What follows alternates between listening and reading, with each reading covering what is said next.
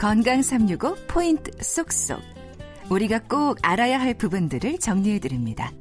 건강 365 박광식의 건강 이야기 오늘은 이 수부제 건술에 대해서 알아봅니다. 한양대학교 병원 성형외과 안희창 교수와 함께 하는데요. 궁금한 거는 이 절단 사고를 입었을 때 환자나 주변에서 가장 우선적으로 해야 하는 일이 뭔지 아. 그런 조치가 좀 궁금한데요. 네, 그렇죠. 그 맨 처음에 절단되고 그러면은 예를 들어서 주부들의 경우를 예를 든다면은 어 부엌에서 또 맛있는 음식을 가족들 위해서 준비하다가 아, 날카로운 칼에 이렇게 살점이 떨어져 나가는 거.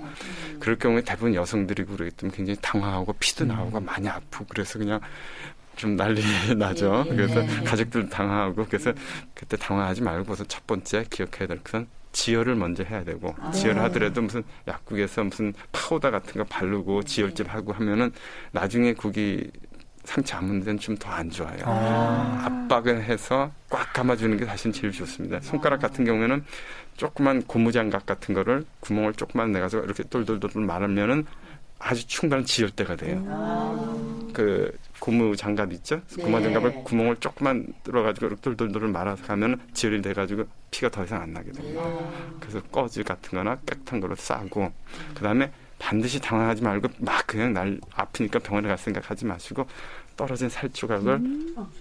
주워서 깨끗하게 씻어서 꺼지에다 해가지고 가지고 오십시오. 네.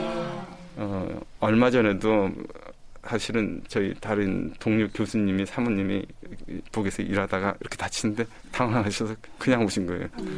그러니까 그것도 찾느라고 집에 가서 막 또 찾아가지고 이렇게 와서 했는데 사실 그렇게 되면 많이 오염되고 시간이 많이 경과되죠. 그러니까 다쳤을 때 당황하지 말고 어, 그 절단된 부위도 물에 한번 씻어서 꺼지에 깨끗하게 싸서 같이 가지고 오시는 것이 좋겠습니다. 음, 그 집에서는 꺼즈 같은 거는 없을 텐데 뭐 깨끗한 수건이라도 수건이나 이런 네, 걸로 손수건이나 이런 거라도 이렇게 깨끗한 걸로 이렇게 사가지고 오시는 것이 아무래도 제일 좋을 것 같습니다. 어, 음. 그리고 좀 얼음이나 이런 것들 같이 동봉해서 네, 가져오는 게 좋을까요? 물론 이제 예, 많이 절단되고 그랬을 경우 음, 또 시간이 좀 걸리고 그랬을 경우에는 냉장고에 많이 얼음이라든지 냉매 아이스 그, 뭐 아이스박스 넣는 그런 거 있지 않습니까? 그런 거 조금만 아이스박스 넣어가지고 바로 냉매에 닿지 않도록 꺼주나 수건으로 싸서 차갑게 유지해서 하는 게 좋겠습니다. 많이 얼리는 거는 좋지 않고 네. 또 어떤 경우에는 소독해가지고 온다고 해서 집에 있는 소독약이나 알코올에 푹 담가가지고 오시는 분이 있어요. 그것도 좋지가 않습니다. 그래서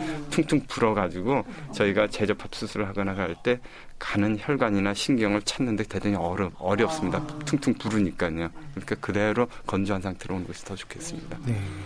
뭐 이런 지식들을 하나하나 이렇게 알아두면 집에서 응급 조치를 할 때 도움이 될 것 같습니다.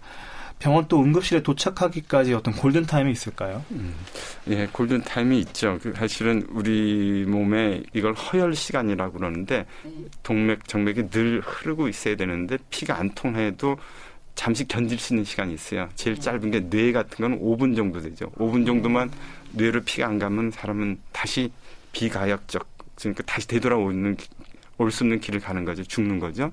뇌 같은 경우 그렇고 장기 같은 거 내부 소장이나 대장 이런 건 한, 한 시간 반 정도 피가 안 통할 수 있는 혈혈 시간이 있어요. 그러니까 빨리 이송해 가지고, 어, 이식을 한다든지 그렇게 해야 되죠. 근육은 한 네시간 정도. 우리 같이 이런 손가락 같은 뼈와 골격 피부 같은 건 좀 길어서 한 여덟 시간 정도 돼요. 조금 시간적 여유가 있죠. 그래서 이런 시간 정도 내에 하는 것이 훨씬 어, 염증도 적고 빨리 회복도 되고 혈액순환도 좋아지고 그럴 수 있습니다. 그러나 어, 세계적인 보고로는 심지어 15시간 이상 지나서도 재접합해가지고 성공한 예도 있으니까 조금 지났다 시간이 지났다가 해서 포기하지 말고 그래도 가져와서 재접합 수술하는 것이 나을 것 같습니다. 어, 그러니까 본인이 시간이 좀 늦었다 해도 어, 가져가는 게 일단은 좀 중요하다는 생각이 들고요. 그럼 시간을 이 시간을 너무 놓쳤다. 그럼 어떤 결과가 예상이 되나요? 시간을 너무 놓치면은 다시 되돌아올 수가 없죠. 음. 이미 죽은 거를 살릴 수가 없으니까 뭐 이럴 때면 뭐 하루 이상 지났다든지 그러면 좀 힘들 것 같아요. 그 동맥 정맥도 이미 괴사가 진행되고 특히나 동맥에다가 피를 연결 동맥을 연결해서 피가 가더라도 모세혈관이라는 동맥이 에, 모세혈관을 통해서 조직하고 산소와 영양 공급을 주고받고 하고 정맥피로 되돌아오는데 그 모세혈관이 먼저 손상을 받아요. 그래서 아. 순환이 일어나지 않으니까 괴사가 되게 됩니다. 아, 그러니까 시간이 너무 방치되면 그 아주 미세한 혈관들이 다 썩어가지고 더 이상 혈액을 공급을 못해서 결국 죽는다 이런 얘기를 하신 건데요. 그러면 재건 수술 실제로 어떤 방법으로 진행되는지 좀 궁금합니다. 음, 손가락을 먼저 예를 들어볼까요?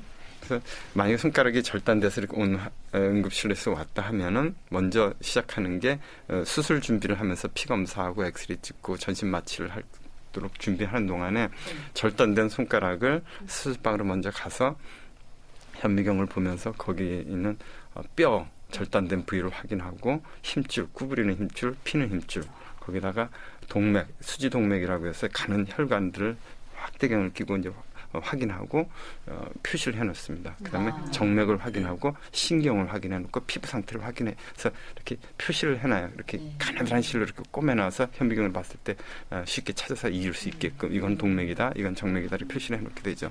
반면에 이제 수술 준비하기 위한 검사가 끝나면 수술방 와서 환자의 상태에서도 다시 한번 보면서 절단면에서 똑같이 뼈 구부리는 힘줄, 피는 힘줄, 동맥, 수지 동맥, 수지 정맥, 수지 신경들을 확인해서 어느 위치에 제 위치에 있는지 길이는 맞는지 이런 걸 확인합니다. 그러면 이제 수술 그 다음부터는 수술이 시작되는 거죠. 맨 먼저 뼈를 고정해서 혈관이라든지 이어졌을 때 떨어져 나가지 않도록 뼈를 고정하고 가능하면 힘줄을 먼저 또 고정하고 힘줄을 이어주고 그 다음에 동맥, 정맥, 신경을 이어주고 피부를 봉합, 봉합하는 순서로 갑니다. 되게 섬세하게 잘 하면 한 어, 2시간 반에서 3시간 정도. 한 손가락이 있는데 2시간 반에서 3시간 걸립니다. 그러니까 다섯 손가락 다 저기려면 10시간 이상 15시간 걸리게 되죠. 예, 예. 와, 이게 정말 대단한 또 수술이네요.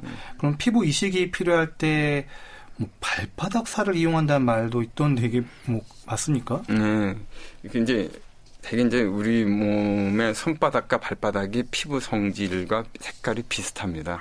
두께도 비슷하고 각질도 있고 어 색깔도 좀 하얗고 손 이렇게 보면은 손등과 손바닥의 색깔이 색깔이 다릅니다. 네. 그래서 에, 손바닥이라든지 이런 데 살점이 되게 많이 떨어져 나가는데 에, 손끝에 손, 손바닥 쪽에 설, 에, 살점이 떨어져 나와 그랬을 때 가장 비슷한 게 발바닥 쪽의 아. 예, 피부예요. 두께도 그렇고 이 지문 같은 이런 이런 저기도 있고 그래서 발가락의 일부 발바닥 쪽의 살이나 발 안쪽의 살을 갖다가 이식하기도 합니다. 아. 네.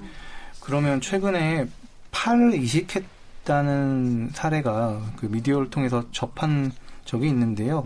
수부 재건술 어느 정도의 지금 발전으로 보고 있습니까? 예, 우리나라의 수부 재건 수준이라든지 미세 수술, 미세 재건 수술의 수준은 뭐 세계 top class이죠. 그러니까 작년에 이제 우리나라에서 처음 이제 시행했고 전 세계적으로는 약 50 케이스 정도의 팔 이식 사례가 있습니다. 사실 어 왜 뭐 다른 장기 같이 간이식이나 콩팥 같이 이렇게 보편화되지 못했냐 이렇게 할 때 몇 가지 이유가 있습니다. 그중에 기술적인 면에서는 사실 그 팔이 절단된 걸 제접할 수 있는 수준이 되면은 거기서 인력만 조금 보완하면 두 팀으로 나눠서 한쪽에서는 띄고 한쪽에서는 이어주고 하면 되기 때문에 조금만 보완하면 충분히 가능한 겁니다. 네. 기술적인 면, 수술적인 면은 아. 그럼에도 불구하고 못했던 것은 면역학적인 문제입니다. 다른 내부 장기 같은 거는 간이나 이런 거는 콩팥이나 이런 거는 한 개의 종, 한 종류의 세포로 유지가 돼 있기 때문에 이 장기를 다른 사람 걸 갖다가 이식한다 하더라도 면역 억제제를 그렇게 많이 센 양을 쓰지 않아도 되는데 팔은 복합 조직이에요. 뼈 있지, 근육 있지, 신경 있지, 혈관 있지, 피부 있지. 그 중에서 제일 센 데가 피부예요. 우리 몸의 제 천병 방어선이거든요. 모든 박테리아, 바리, 바이러스 이런 거 다른 이물질이 들어온 걸 막아주기 때문에 면역 능력이 제일 강한 센 군대라고 볼 수 있는 거죠.